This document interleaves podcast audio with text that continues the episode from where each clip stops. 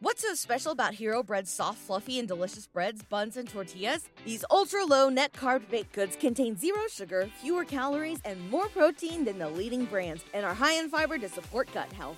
Shop now at hero.co. Hey. Hello. Hi. Hi. Hello. Hi. Testing. Testing? Testes? Testes? One, two, three? Boner. I don't know shit about fuck. Fucker. I like sucking, but I ain't gay. Legit podcast. Fuck those honkies. Welcome to Costco. I love you. He really knows how to suck a wiener.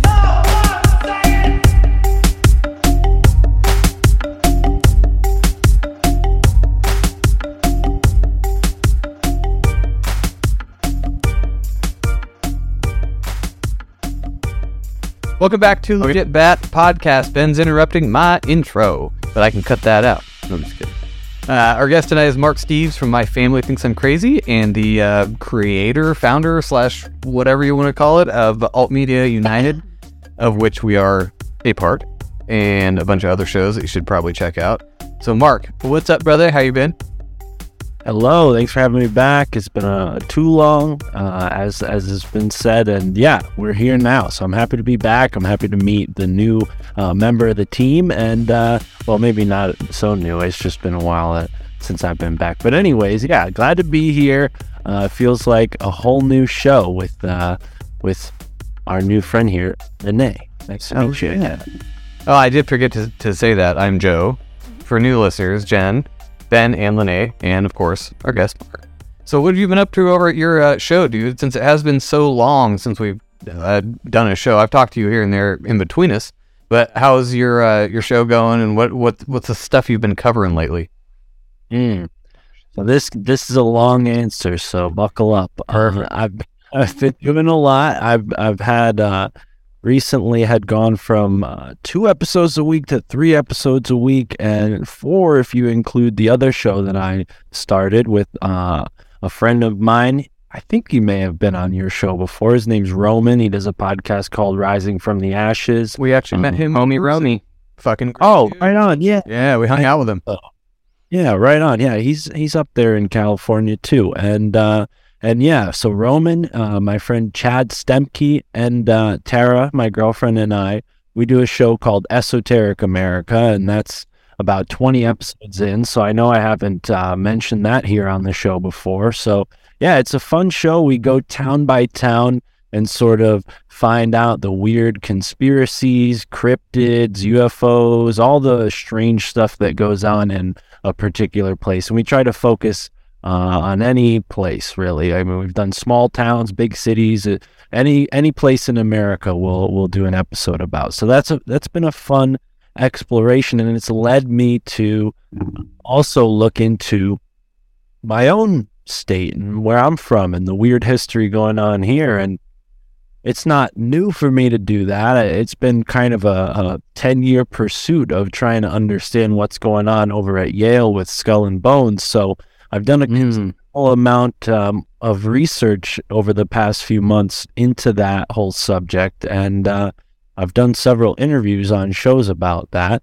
Um, and then I guess also, you know, you can kind of include my interest in the Native American spiritual landscape. It sort of wraps into all three of those, or well, into the first two, because originally what really struck me about Skull and Bones was my encounter with uh, a now friend, somewhat of a mentor at the time, uh, a gentleman who grew up in Arizona uh, the Navajo. He's a Native American and uh, came all the way out here to New Haven and told me about this uh, Geronimo's skull, which resides in the tomb at New Haven. So that kind of disturbed me as a young man 10 years ago, learning about that.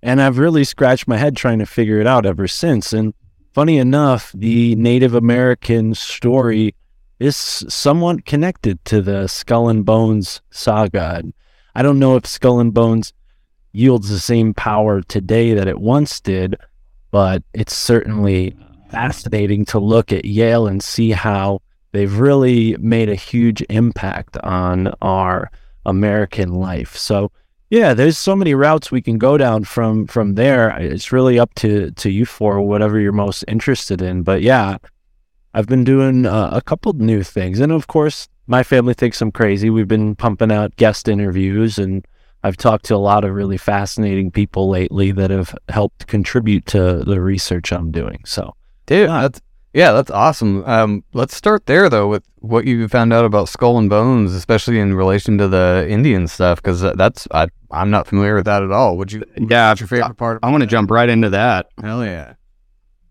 I could even pull up some slides here and show you guys a few photos if you don't mind. Yes. Do it. All right. So yeah, the the story starts with my friend Amos, and before I met Amos, I had an interest in Native American culture. Um, my father had a best friend growing up who's a Native American, and he was sort of like a family friend while I was growing up.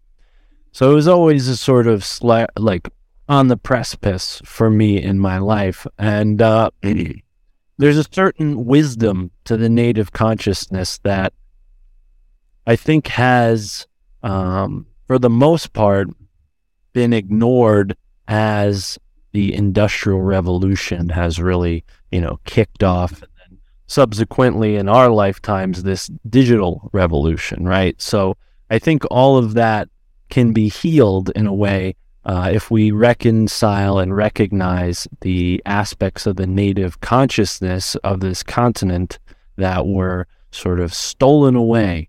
And it's funny because a lot of the people at Yale were in some way a part of this, uh, you know, what a lot of people talk about as like the World's Fair, erasing history and whatnot. I mean, one of the, the darker things about the World's Fair was how they depicted um, people who were not white, right, as these sort of savages and barbarians, and you know that's that's definitely a sort of more of a, a racial conversation that we don't need to get into here, but uh, but there's Good, though. definitely a erasing of history. Well, we could, but I'm that's definitely not my expertise. Um, but there's there's certainly a uh, an erasure of history, and it has a racial prejudice attached to it. You know, there, there's a lot, and uh, nowadays, you know, people are very sensitive to racial uh, prejudices, and I- Really? Uh, Are they? I'm glad in some ways. I think it's being taken overboard in other ways, but uh, in the in the sense that the Native Americans' history uh, being told, uh, I think it's important to recognize the uh, the actual truth of, of their complex uh, culture and how these so-called anthropologists and academics kind of uh, biased the r- reports of Native American culture in a way that left left them, I don't know, in a bad political standing, so to speak. And we see the effects of that today with you know Native Americans for the most part living on a reservations that are controlled by the military, at least in the United States. So yeah, it's a long history, and the first Indian wars took place in New Haven, where I'm from. I mean, they got kicked off in not just New Haven, but New England at large. The colonies, the New Haven colony, Connecticut colony, Plymouth colony, the Massachusetts Bay colony, went to war against the Native Americans because at that point in 1676, the Native Americans were like, you know what, we're tired of it. Let's get together. Let's get these Europeans out of here once and for all. Funny enough, a hundred years later, the colonists did the same thing to the British, but that's a different story. Um, when it comes to the Native Americans, they certainly had a strong grasp on agriculture. They had a strong grasp on astronomy, even oceanic travel. I mean, there were many native tribes, at least here in New England, that were whaling, you know, and they taught the European colonists how to whale. So the whole whaling industry that kind of gave birth to, you know, some of the aspects of the Industrial Revolution were thanks in part to Native American uh, traders and sailors who were, you know, able to help guide certain groups to be more profitable, like Nantucket and uh, Massachusetts Bay. They made tons of money whaling, almost to the point where the whales went extinct and they had to protect the whales. So uh, that's just one aspect. But when it comes to the Native Americans, they also had a complex spiritual culture. And one of the things that they talked about were uh, a time long ago when giants and thunderbirds roamed and even Sasquatch and some of the things that are a little more recently tangible. I mean, these were all a part of their worldview, these mythic creatures, you know? And one of the things that really struck me uh, as coincidental and fascinating is a story about Mithras, right? Because Mithras is said to have been born from a stone, a stone giant, okay? And at Yale University, they have a shrine to Mithras. Well, that's all well and good. You know, we're talking about uh, historical artifacts here in this art gallery. Of course, they have a Mithras shrine.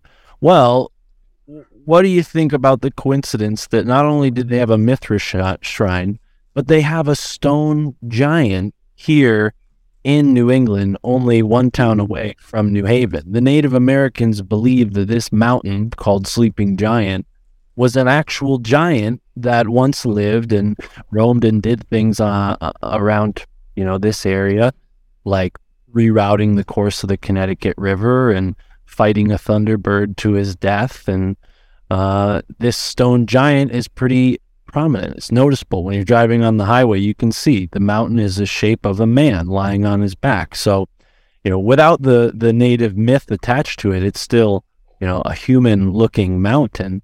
And here at Yale University, as you can see on the slide, we have a shrine to Mithras. And like I said, Mithra is said to have been born from a stone giant. So, you know, this is just one example of cult strange activity going on at Yale University. And it goes back, you know, very, very far. It goes back to the founding, actually, of Yale University.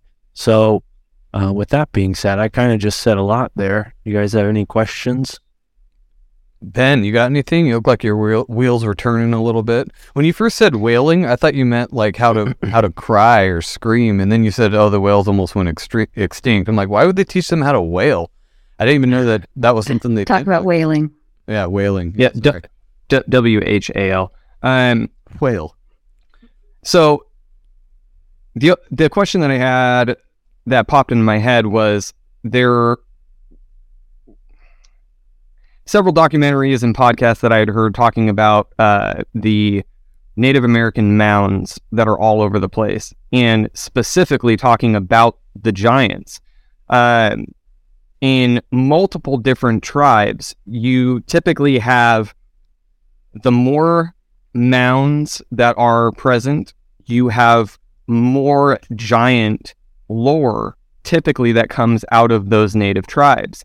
And for a very long time, kind of like the joke about Columbus showing up and saying, "Ah, I found them. There, uh, we found the Indians." Uh, nope, we're uh, we're Native Americans. Ah, are you sure you're not Indians? Yeah, we're Native Americans. That's a big We're gonna call you too. Indians Yeah. um, is the idea that there has been from us the purported they built the mounds. And from people that have gone and spoken to different chiefs of tribes they still retain that no our people did not make these mounds. These mounds were made by the giants that used to be present. And they have so many very specific verbal stories or oral uh, history that talk about when they fought the giants and that these mounds were not made by them, they were made by the giants.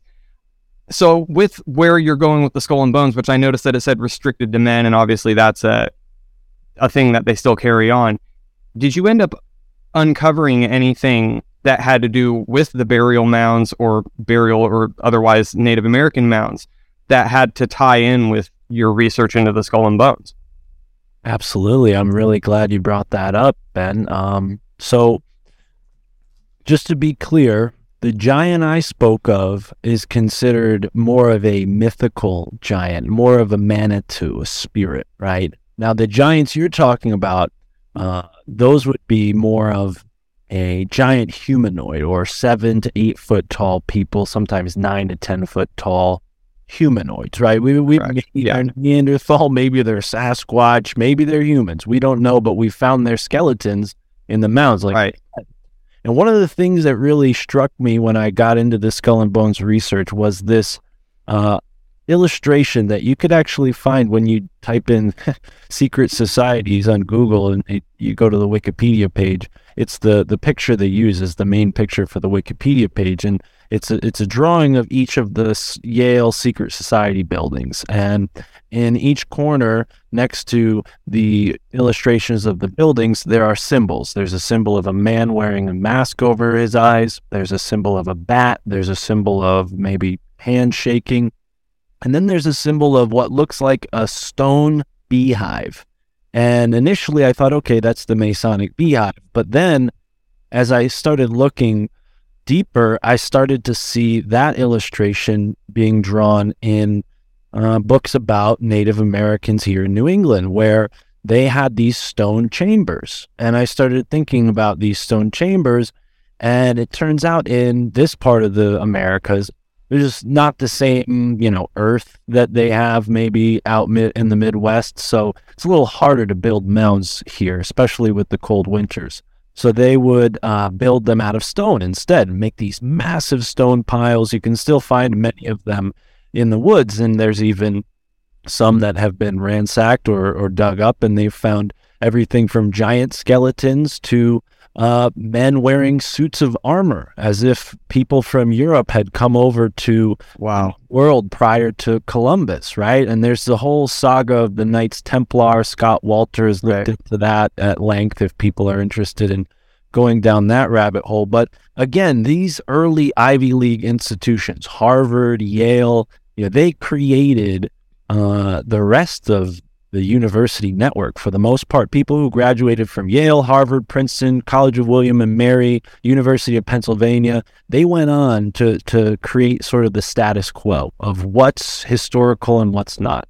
And you see with a lot of these guys who were part of secret societies, they're also, you know, anthropologists or people who went on to, you know, do surveys of land and dig up these mounds or, or be a part of the Smithsonian Society or the Philosophical Society and these other groups that dealt in this kind of thing of what's real history and what's not. So it seems like a cover up's going on. Why would they want to cover up, you know, what the, the giants were or, or what the Native Americans were up to? Well, it gets very complicated.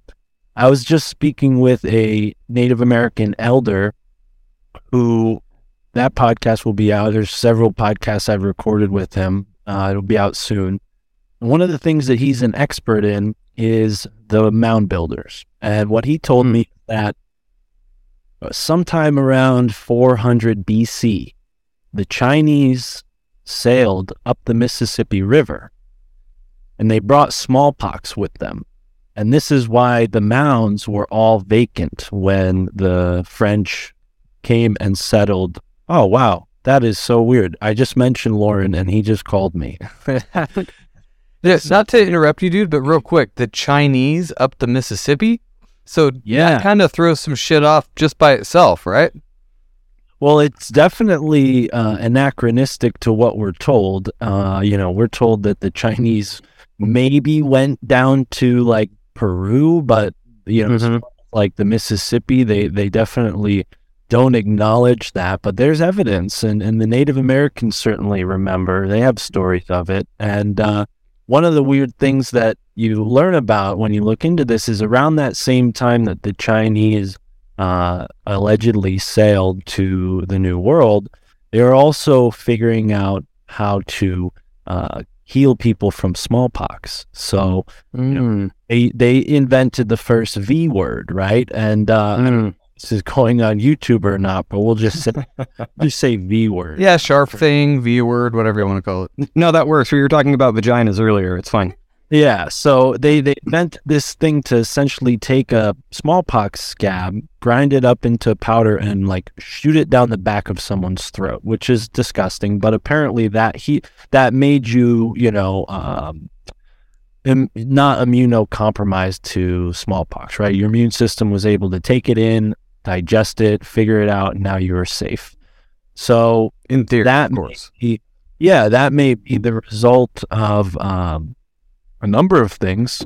But uh, the fact is, is there was smallpox among the Chinese, and and the mound builder, builders did mysteriously disappear suddenly. Right? There's archaeological evidence to suggest that all of a sudden they were they were just not there. So that could be the the uh, you know a result of some sort of uh, plague, smallpox type of you know illness that spread across the mound building culture. There could be other reasons. I mean, if the Chinese found these giants, maybe they would have you know done that purposely. There's there's stories of the Spanish using pigs for that purpose. They would take Mhm. pigs and send them to tribes where maybe the tribes were particularly tough. And not only would the pigs wreak havoc on, you know, the farmland and whatnot, but they brought a lot of illness with them. So, you know, pigs were kind of used as biological warfare by the Spanish. So it's not far fetched. I mean, Genghis Khan used to shove, like, shove a bunch of smallpox bodies into a, uh, what do they call those things? The trebuchets, those Mhm. The catapult. yeah, catapult. That's the real word for it. Just they would motherfuckers over with disease. would catapult sick people into their enemies' forts. So biological warfare is not new. It's very That's old resourceful right. That's darkly hilarious. Yeah, when you think about it, it definitely you know goes to show how intelligent uh, people have been throughout the ages and at what lengths people will go to you know gain power. But uh, Die spitefully. Use If that- others. Yeah, I mean, if that kind of thing was going on amongst the Mongols, I mean, it's it's not theoretically impossible for the Chinese to have done something here in the New World like that, especially when you look at all the other evidence. So, um, you know, there's a lot of stories about alleged pre-Columbian expeditions to the New World prior to Columbus, and some of them are accepted by the mainstream, but for the most part, Columbus gets all the credit, right? And that was due partly to these secret societies trying to control the political narrative uh, and maybe take some power away from the the Native Americans, and uh, you know that's that's Well- definitely the more political angle. But I think there's a spiritual angle too. Go ahead, Ben. I was gonna say that yeah, the only the only other two that I ever heard about growing up was Leif Erikson prior to Columbus and Cortez. Um, those were the only two that I ever remember hearing about, and it wasn't until you know in the last I would say decade of our age of information actually finding out a lot more. And when you have all those little tiny dots that connect the details to the bigger dots that people always would say are conspiracy or it isn't quote unquote authenticated history.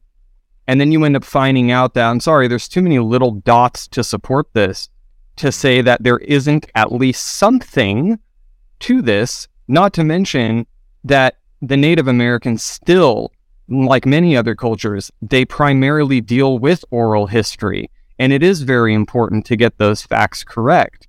And when you start to hear these different stories, you can only have so many stories line up so perfectly to where you just you cannot dismiss it in the very least much less take it seriously and start investigating it to be true Mm. Mm. Excuse me. Yeah. Yeah. Well said. I think that, you know, if people realized how many uh, cultures visited this continent before Columbus, they would really uh, scratch their head and think twice about what the Spanish and the British and the French and the Dutch all did. But, uh, you know, that's a different kind of story. But yeah, I actually I have some another slide that shows not just Leif Erikson, but like ten or twelve other people who made it to the New World before Columbus. So yeah, it's it's very fascinating. And when you start looking at some of the megalithic structures around the world, uh, specifically the ones in North America, it makes you wonder, you know, who built them. And, uh, you know, people hear that and they think of the mounds, but there's so many more megalithic structures than just the mounds. There's all these great stone structures across uh, New England. So here's here's Leif Erikson sort of looking kind of crazy. But if you look down here at the bottom, uh, Bjarni Herjolfsson, he actually made it to the New World before Leif Erikson, and they were both from the same country. Uh, Saint Brendan, also uh, of Ireland, allegedly made it to the New World in 550. Uh, there's also this African king from Mali who sailed to the New World with over 4,000 ships. Uh, and, you know, it's like you send 4,000 ships over to the New World. I think some of them are going to make it. Those are pretty good odds. Um, Can you can you scroll? I I- can't see all of the dates on that bottom. yeah, the the um little bar here is kind of Oh, there we go. difficult. Maybe if I zoom in, you can see it. But uh, yeah, the date's 986 is when Bjarni made it. Prince Madoc is probably the most interesting of all of these folks because um, he has a whole story of kind of interacting with the Native Americans, and some say even were was killed in a battle against some Native American tribes all the way in Mobile, Alabama, uh, in like you know the 11 1100s, right? So, and this was a Hmm. Welsh, this was a Welsh royal who was related to uh, King Arthur, right? Not not the mythical King Arthur, but the King Arthur Right. Existed and maybe was mythical. I mean, some people say that they just base the stories off of him. Uh, other people argue that no, King Arthur was a real figure, like the the stories depict, just sort of exaggerate. There there has been a lot from the Arthurian legends and romance stories because that's always been something that I was very fascinated with. Um, that yeah, the stories are obviously uh, conflated um, legends, but are based off of like for instance the Arthurian legend that is magical, where you have Merlin and uh, a lot of that, and then you have the romance side of it, which is where you get a lot more into the um, who fucked who um, with uh, Guinevere and all of that stuff. It ends up being that they think that the Ar- the uh, Arthurian legend that has to do mostly with the romance saga is much more factual. Um, and they do think that based on who lived when and this, that, and the other, the bastard sons of Arthur, um, as well as his dad, um, Uther, that there were a lot of truth to some of these legends, but obviously, um, you know, completely blown out of the water and exaggerated. They they don't know if Merlin by that name was a uh, council of people um, that was kind of well, yeah, that's the thing is that it was all you know potions and uh, common uh, herbal potions and stuff that that they knew, which they also say very well could have come from the Chinese, um, and because he was literate and a lot of the people back then were not, his books and tomes basically were um, trans or uh, translated stuff from China, and that was you know all of his herbs and things like that that he would do to heal people gave him this magical kind of status. Uh, but I did notice on that list, as far as the dates go, the whole thing of you know in 1492 Columbus sailed the ocean blue. Of all those dates, the only one that was after that was Sir Francis Drake. That Right. all, the rest of them, yeah, were all before him.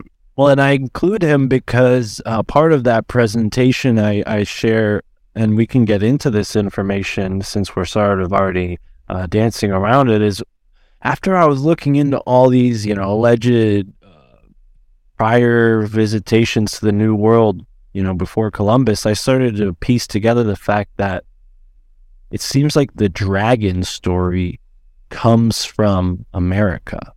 Now, this sounds strange at first, but remember the date I said about China, 400 BC. That's around the same time that the dragon becomes a part of Chinese mythology, and it was a, a, at first something only the emperor could depict or talk about. And the only person who knew about these, you know, expeditions was the emperor, right? He was the only one who sent these. He knew that the ships were going to the, the new world, but they didn't tell everybody about that. That was a big secret. So a dragon, the dragon was always associated with the kings of uh, China, right? Initially. And it's around this same time period that the Chinese went to America, which the word America comes from the Incas. The Incas had a being like Quetzalcoatl called Amaraku, and that's the word that became America. They could have named it Turtle Island, but turtles aren't fearsome enough. You know that that's what the, the natives called North America is Turtle Island. I don't know what the they called South America, but North America was called Turtle Island, and somebody came up with America. I haven't figured out who, but it, some people think it, it connects to that dragon and Sir Francis Drake, Drake, Dragon, Draco, right? I mean, there's a big connection there. He was the first uh, British person to make it to the West Coast. And what's interesting about Baja California and I think San Francisco is if you look at them close enough on a map from above, kind of look like a serpent, like moving along the coast of California. And, and San Francisco Bay even kind of looks like the mouth of a snake from a certain angle. So it's kind of interesting, like when you see these dragons on the landscape. There's other examples of this. Louisiana and the Appalachian Mountains make a sort of dragon shape as well. But uh, all that aside, the dragon didn't come into Western mythology until after Prince Madoc's expedition, and he was a Welsh person. Who who has the dragon on their flag? The Welsh do. Everyone else, for the most part, has a lion or the Roman eagle, the right? Phoenix or whatever. Yeah. Yeah, but the dragon is kind of new to European the European world in the same period that Prince Madoc allegedly sailed to the New World. So it's like, huh, maybe the Native Americans they saw these dragons. They called them thunderbirds. They called them Quetzalcoatl. In South America, they called them Amaraku. You know, and and maybe that's the the myth that kind of was most popular for visitors here, and that's why they went back home and spread this dragon idea. Maybe the dragon is from America. That's kind of what I'm starting to hypothesize. I don't have much more to substantiate that other than what I kind of just said. But even Africa, there's there's evidence that people from Africa traveled across the Atlantic and settled in the New World, and there are stories of dragons in African culture as well. So, uh, and you don't see dragons in other cultures. You see them, you know, in cultures that have been in contact with the Chinese or the European or the African cultures, but you you see for the most part like giant snakes or serpents instead of this more uh, dragon-like dinosaur kind of looking thing, right, with legs and wings, where as the serpent is usually just what we think of as a snake, maybe just bigger, like the Nagas of India. You know, What's so special about Hero Bread's soft, fluffy, and delicious breads, buns, and tortillas? Hero Bread serves up 0 to 1 grams of net carbs, 5 to 11 grams of protein, and high fiber in every delicious serving. Made with natural ingredients, Hero Bread supports gut health, promotes weight management, and helps maintain blood sugar. Hero also drops other limited edition ultra low net carb goodies like rich, flaky croissants and buttery brioche slider rolls. Head to hero.co to shop today. oftentimes people will compare the Nagas of India to the dragon, but they're kind of different in the sense that, you know, dragons typically have uh, different anatomy. Uh, although these are mythical beings to a certain interpretation, As far as we know. Yeah. well, let's look at it this way. Yale University, these people that I mentioned earlier who are, you know, finding themselves in these positions to sort of wrap up history neatly with a bow and give people the right angle that they want them to see. Well, they were the people who invented, for the most part, paleontology. There was uh, a part of Yale University uh, that kind of developed paleontology out of the science of mineralogy. And these two paleontologists, one of them who happened to be connected to Skull and Bones, they had this fight called the Bone Wars, where the two of them competed to to name the most dinosaurs. And during this process, they they basically just dug up bones and said, "Oh, this is a new species. Oh, this is a new species." And it really was more about their competition between mm-hmm. one another than it was actually naming dinosaurs. So what if just like we have these giant skeletons that have been hidden away, what if there are dragon skeletons that they're just telling us are dinosaurs instead? They're giving us this different scientific version of of dragons, this sort of you know walking dragon, as a way of of kind of demystifying the history of this place and giving people a more I don't know scientific, dead materialist version of the world. Yeah, and that I mean that makes perfect sense because it lines up with the the whole uh, evolution, Big Bang thing. It can be like, oh, the dinosaurs were here so long ago, and they just got taken out by an asteroid or whatever it was. Before we get too far off of what where you're going, I wanted to ask real quick, what's the answer for uh, the Native Americans being here before all of these other so-called first-time explorers or first-time, you know, finders of the New World? Because the way we grew up, um, there shouldn't have been anybody here. And as far as we knew back when we were going, we were taking school, whatever. It uh, Columbus was the first one. yeah, we didn't go to school; we took school. Get it? So uh, when when Columbus came here, he's the first one to ex- like find this world, and there was already people here doing their thing. That doesn't work from a, a Christian chronological point of view at all. But There's I've never heard a Christian that That's explains that. percent why. Because they were so mystical and spiritual, and they were like, "We need to wipe this shit out. I don't want anybody to find out about this." Yeah, it just doesn't make any sense that so many people were supposedly finding this new world. But way before that, there was the Native American tribes that were apparently here for a long fucking time because they have their own mythologies and ideas on things.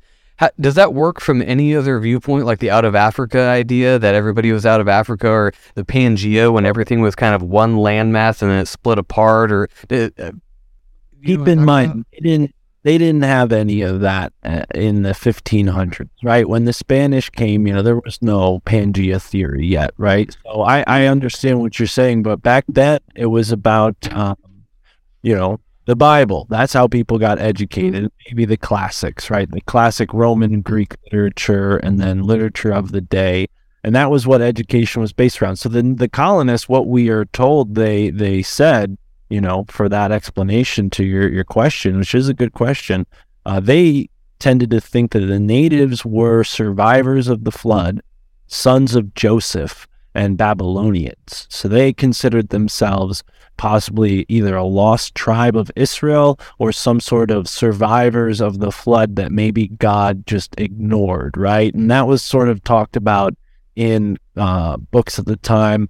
And there were people like Roger Williams who actually founded the state of Rhode Island. It was then called Providence.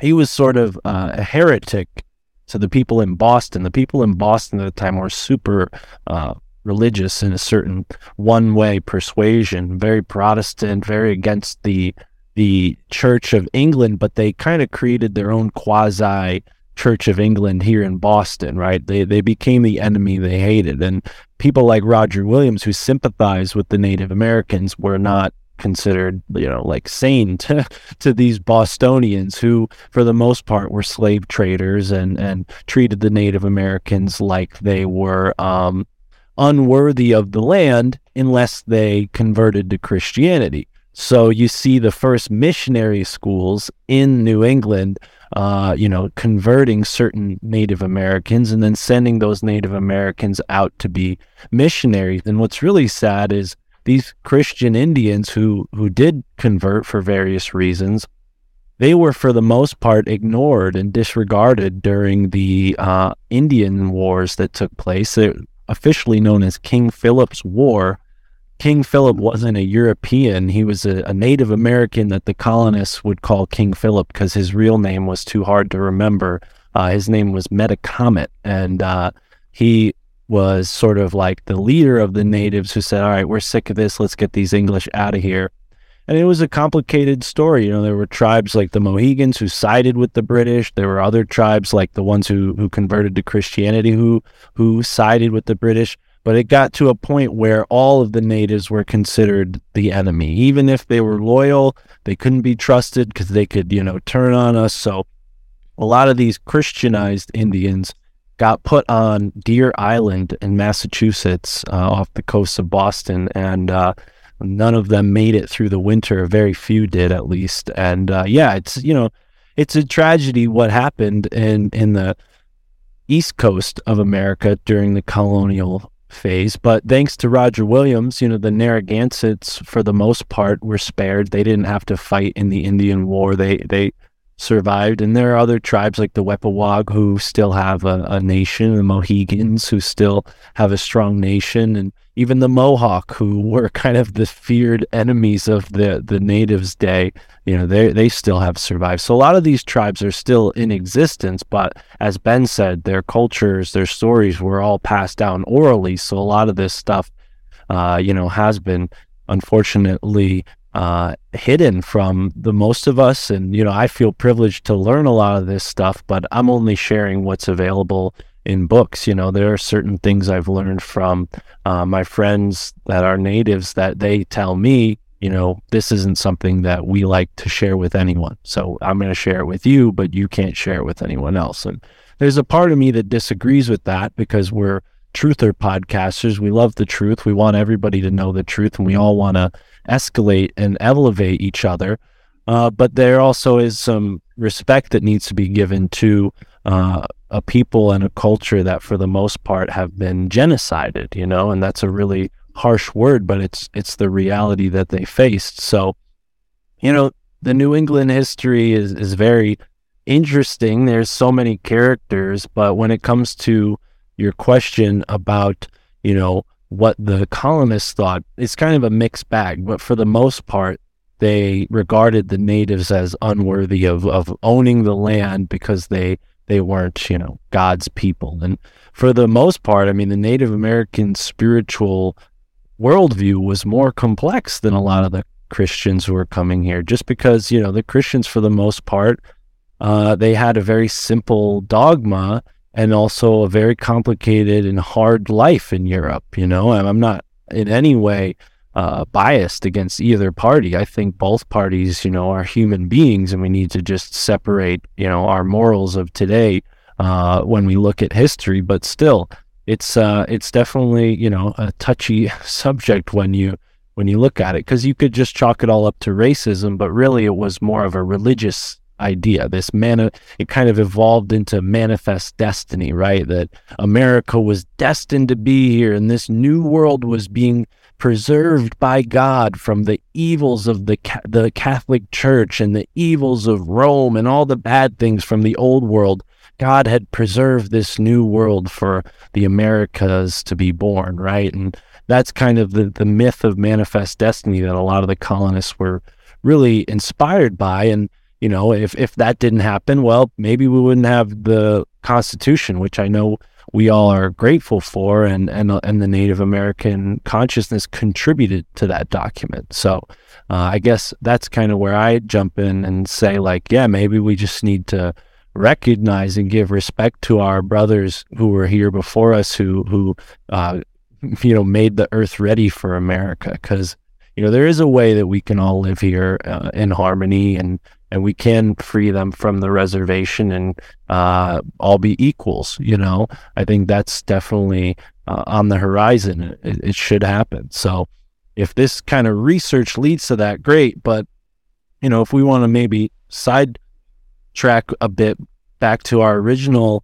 topic of skull and bones, because they are a part of that. But you know, I mostly looked into it from that perspective of well, why do they have Geronimo's skeleton? So maybe we can.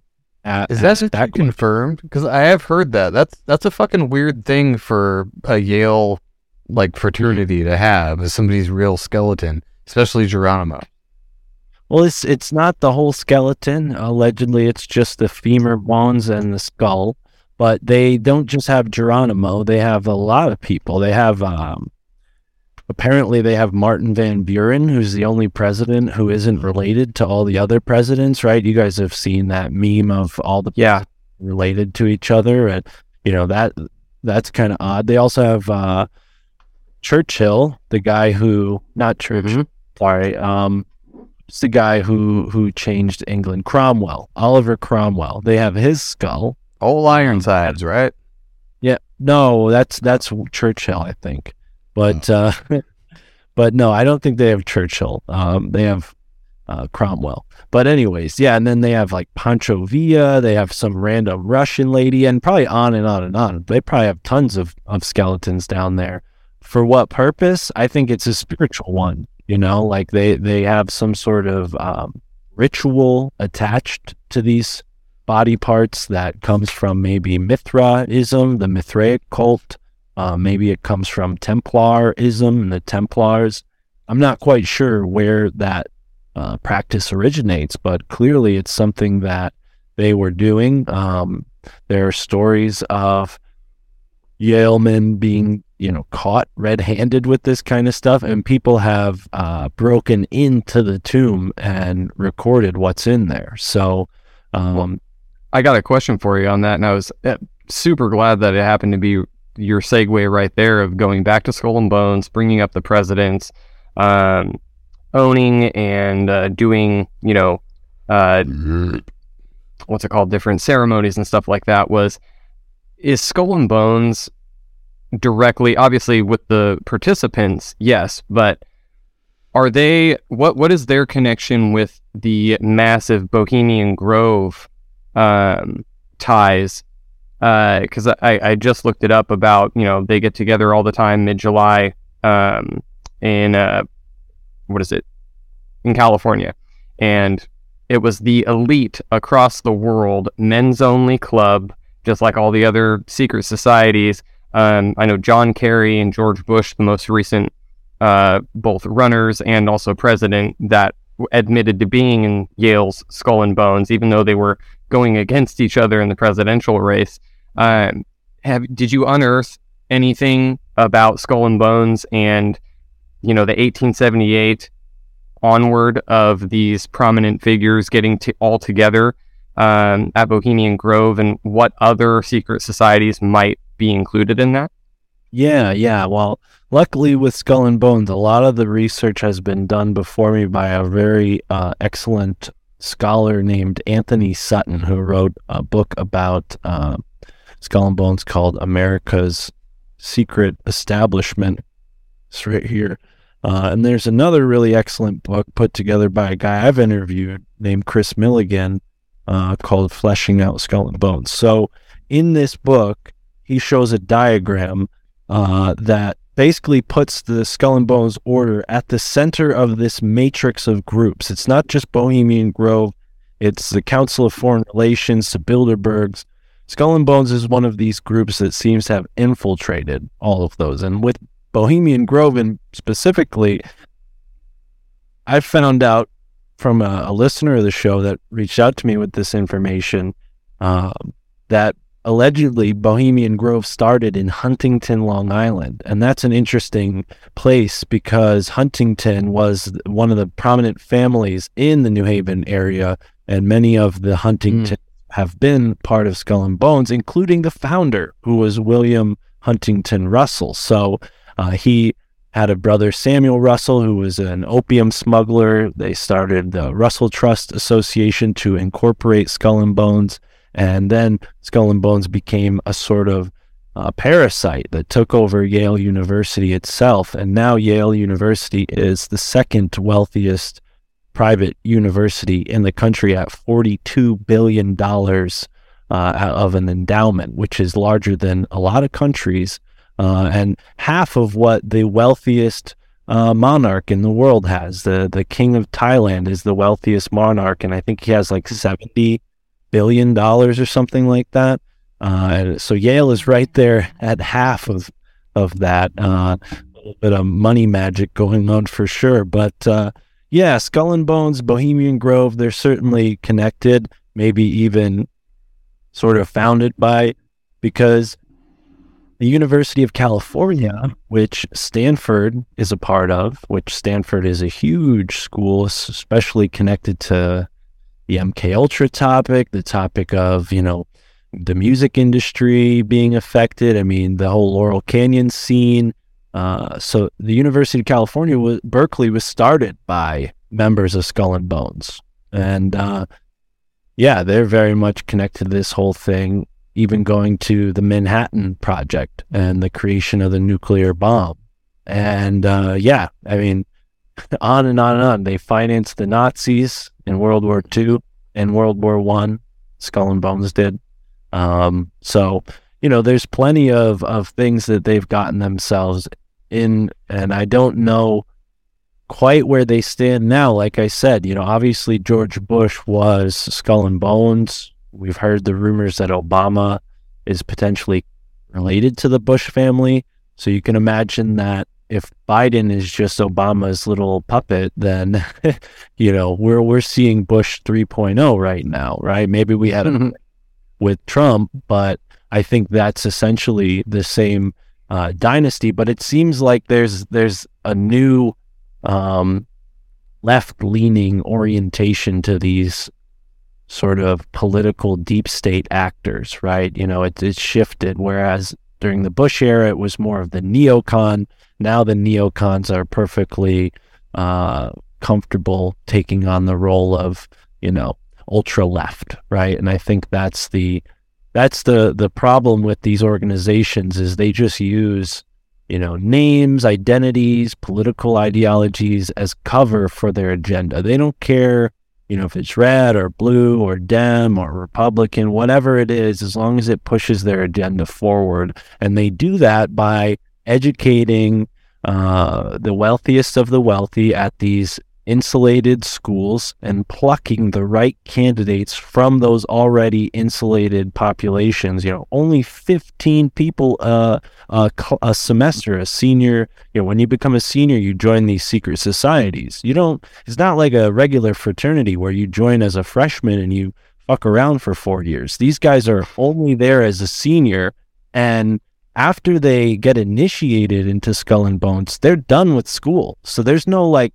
you know, flirting around with their their classmates, telling them about the the boogie rituals they did last year because they're gone, you know, and they're the only friends that they are expected to keep are those men that they were initiated with, or women now too, uh, who are welcome to join these secret societies. So, you know, it, it's gone past that sort of trope of a bunch of scary old white men in a you know boardroom plotting the end of humanity you know, now there's chicks with blue hair and you know trans dudes and who else who knows what else going into the secret societies. And i you know i'm not against anybody uh, expressing themselves but that's just the the the times that we're in right? So they're not going to conform to anything but the the trends. And maybe they're even kind of um sort of what's the word i'm looking for? Uh, like forcing the trend well, yeah, encouraging and and de- encouraging depravity really is what it is. It feels like we're kind of heading into a more and more depraved culture. If you look at like what's acceptable in children's media, what's acceptable in yeah. media, you know, it's really uh, taken a large leap off of a cliff in the past sixty years. So, uh, I you know I think these organizations we can't count them out when we look at how these whole movements got influenced because they're in control of the education system, the upper echelon of the education system, and even you know regular univer- state university schools were founded by members of Skull and Bones. Uh, you know, so it's it's it's a, a a deep entangled web that spans the entire history of the country because Yale University is older than the United States itself. So is Harvard. So and they both are connected to Oxford and Cambridge, which are you know almost a thousand years old at this point. So uh, we're we're dealing with this sort of vestige of the old control system that transmuted itself during the Renaissance from royalty to secret society,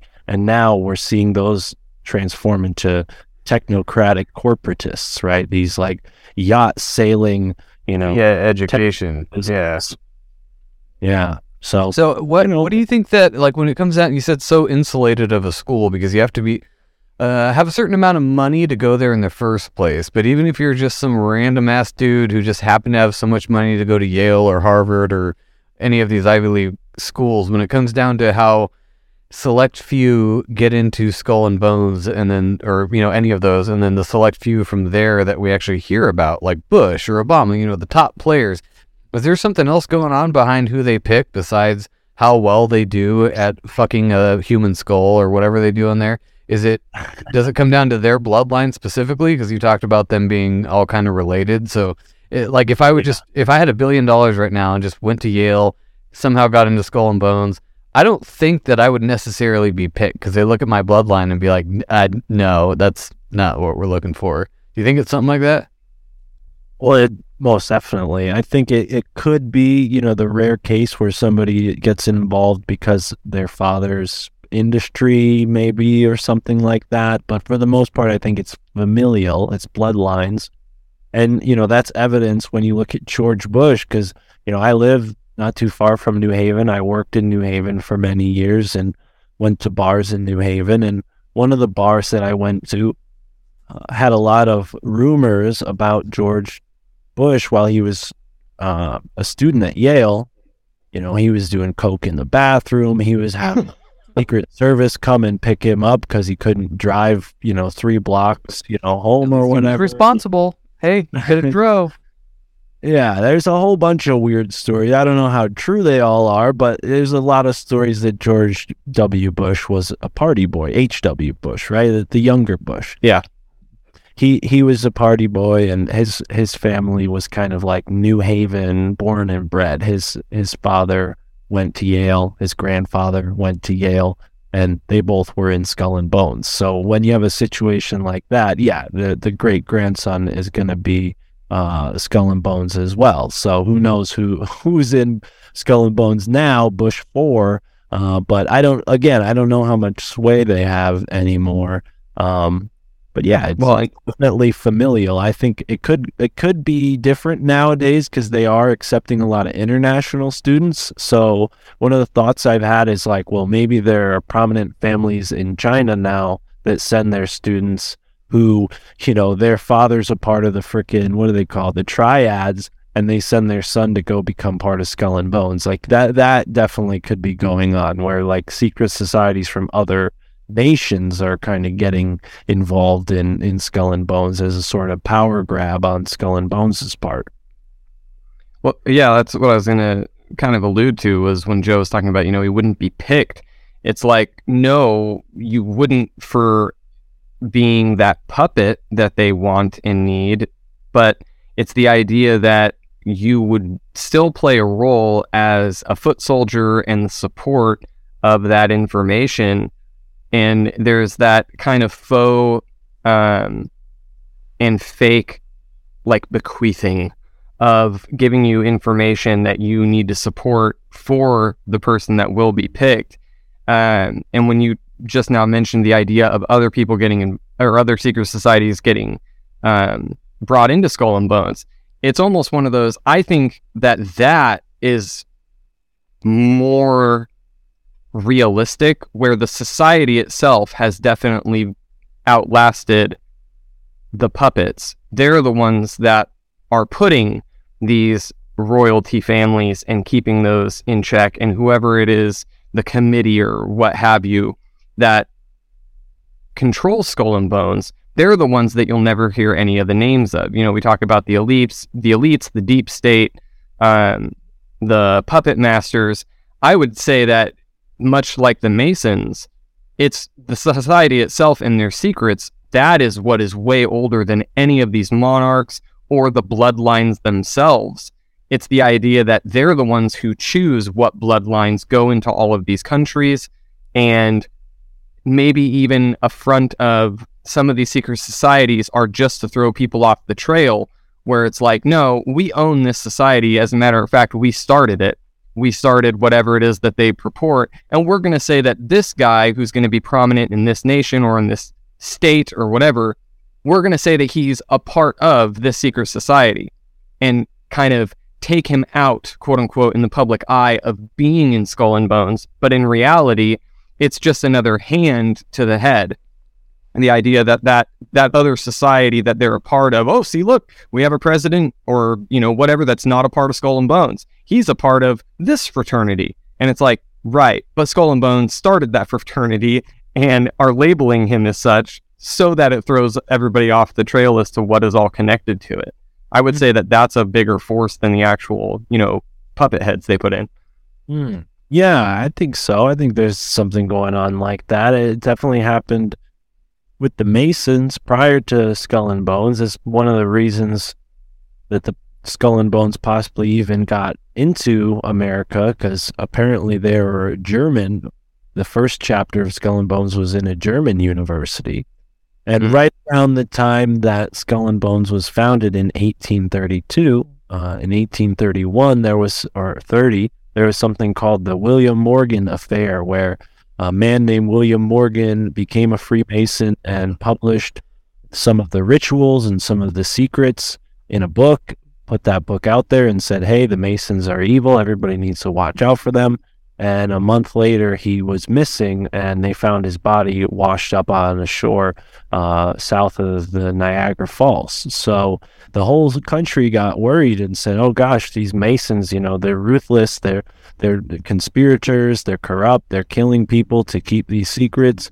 And there was a whole political party called the Anti-Masonic Party that formed to get the Masons out of political power and, you know, it didn't really work for the most part. I mean, you see the Masons kind of just going undercover and maybe even becoming like charitable organizations, kind of how they present themselves today as Shriners and whatnot. You know, Right. Or Bill Gates and him being a big philanthropist. They always hide behind these do-gooder type of Right. shit. Uh, Right. We, we got to wrap up here soon, dude. But I wanted, as a closer, to what's the the mainstream like rebuttal to this so-called conspiracy theory that all these people in power are part of these uh, organizations like Skull and Bones? What, what, what? Do you even know what they say to somebody who would talk like you? Like, what's the mainstream response? I think I think they would just chalk it up to like uh you know, oh that's just college hijinks. That's just what goes on in college. You and then? I become president. Oh, yeah. Yeah. Imagine that. I, I was a part of a, a fraternity at college, but it didn't mean, like that did anything for my life. Like I'm not like, you know, I got one job at a bakery because of a friend I made in the fraternity, but that's like the only edge. It's like being a second degree Mason. Who cares? Yeah, and, uh, yeah, it's bragging rights.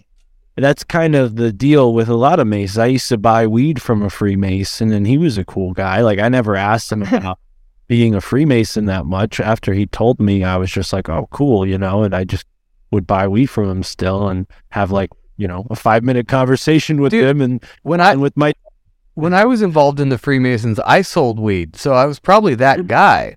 I don't even know. Oh, shoot. Have I met you before? Most people not what do you- used to not care about stuff. Now we're like, what's your vaccination status? Like, Oh, we're all about what we're all doing. But back in the day, we didn't care. We were like, that's cool for you because it's okay if you do things that I don't like. Yeah. You wait. You have weed. It was we a- can get along. A tiny bubble of time where we could do that. Yeah, I mean, not everybody's involved with this stuff, but to rebut somebody who doubts my hypothesis, Joe, I would tell them, well, the evidence stands for itself. You look at the amount of people who left Skull and Bones and went on to do something that was world changing or made them wealthy or affluent. It just, it's mind numbing. You won't find any other group that has that uh, record of success and excellence. So Oh, he's in coincidence, Mark. you know that exactly so you know with that being said yeah I, I say you know whether or not people think you're crazy do your own research and uh, find out for yourself because the truth is out there whether they want to accept it or not Yeah, and that's the problem is that uh, unless you could condense everything you've ever said into a 15 second TikTok video, nobody's going to do their own research. They're going to watch 15 TikTok videos and be like, I saw it for myself. This is not true. I this Can guy has 4 imagine? million followers. It couldn't not be true. Can you imagine how much better America would be if, when people came here, they embraced the Native American culture and they don't call themselves Native Americans? That's something we call them because we want to feel really good about ourselves. So, anyway, I'll call them Native Americans for this show. But if when we got here, we just said, hey, what can you teach me? Instead of being like, I'm going to blow your fucking brains out if you don't move. Or even if that happened, I don't even know. Except That's in Jesus, the history books or you're but getting yeah, shot. uh, there was a lot of weird religious persecution. So if people just came in and didn't have that on their back and they just embraced it, this would be in a fucking amazing place. We'd all be building our own cabins, having our own passed down knowledge. There would be no fucking TikTok. There would be nothing like that because that's Oh, it's a great world right there. Kick ass. Yeah. Mm-hmm. Well, dude, Mark, let it let everybody know where they can find you and any, any new projects you have coming up and all your links and all that, and shoot them over to me so I can put them in the notes too. All right. Thank you. Yeah, my family thinks I'm crazy is the podcast and the website. I also have a Substack. If you go to myfamilythinksimcrazy.substack and read some of my articles, I've written about some of the things we've talked about today.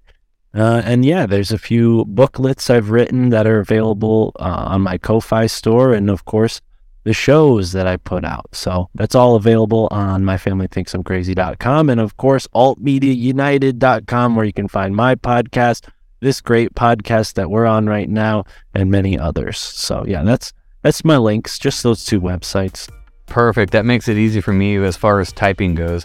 Mark, good to see you again. Uh, thanks, Ben and Lene, for joining us. Uh, thanks, Jen, for joining us. Oh, you're always here, though. Yeah. But yes, stay turgid, my fellow brothers. Stay turgid. Boner.